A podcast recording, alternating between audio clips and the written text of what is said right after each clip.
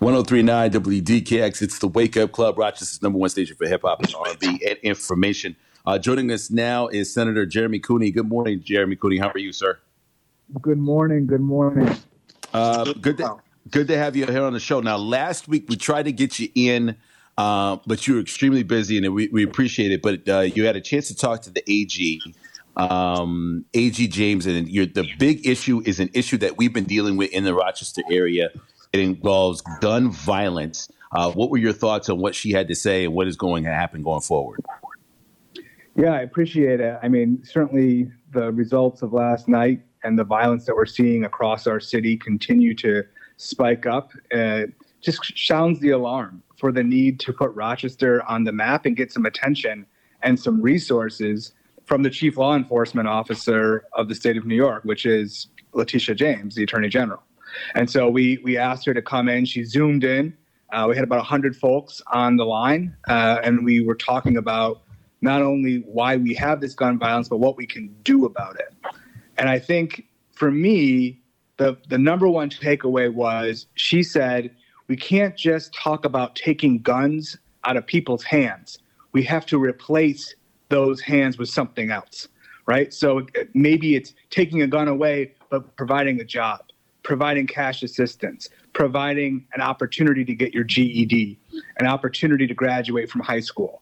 And we always talk about punishing and removing, but we don't often talk about investing in people. That means the question going forward um, where do we go from here?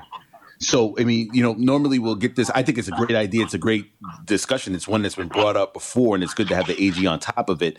But what does Jeremy Cooney do? What does uh, uh, uh, AG do? What does the community do to provide these different outlets that don't result in people getting shot or killed? So we had a, a, bunch of the community advocates who have been doing the work for years. You know, Moms Demand Action, Rise Up Rochester, uh, Heels of Greatness, and a lot of these organizations are doing it on their own. They're they don't they're not funded uh, or they're funded by you know community members. They're volunteers, and so for me, it's an opportunity to get Rochester on the map so that we can find new state dollars to invest in these organizations, which we know we know can do the work because they have the authentic relationships on the streets to help reduce conflict before we even get to an escalation of gun violence. Hmm.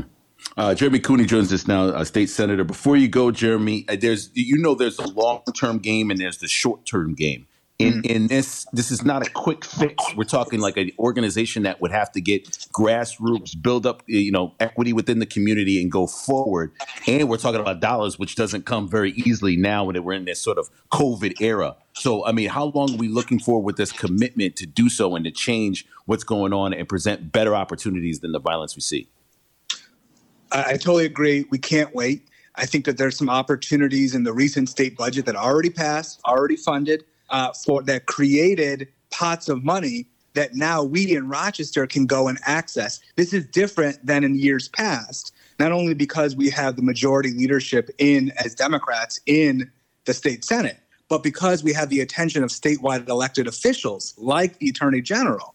We can now say, "Hey, by the way, I was just I was just in Rochester talking about what's going on on Lyell Avenue. Well, now she can go and rustle up some funds, and when we can direct them to where they need to be, whether that's at City Hall or whether that's in the community with these not for profit organizations. And so I think that's a big difference than where we were even a year ago. Okay. Well, I mean, the, if the money's there, we were counting on you and everybody else out there to put it into the right resources, man. We appreciate you as always. Senator, Gotta go get it. That's right.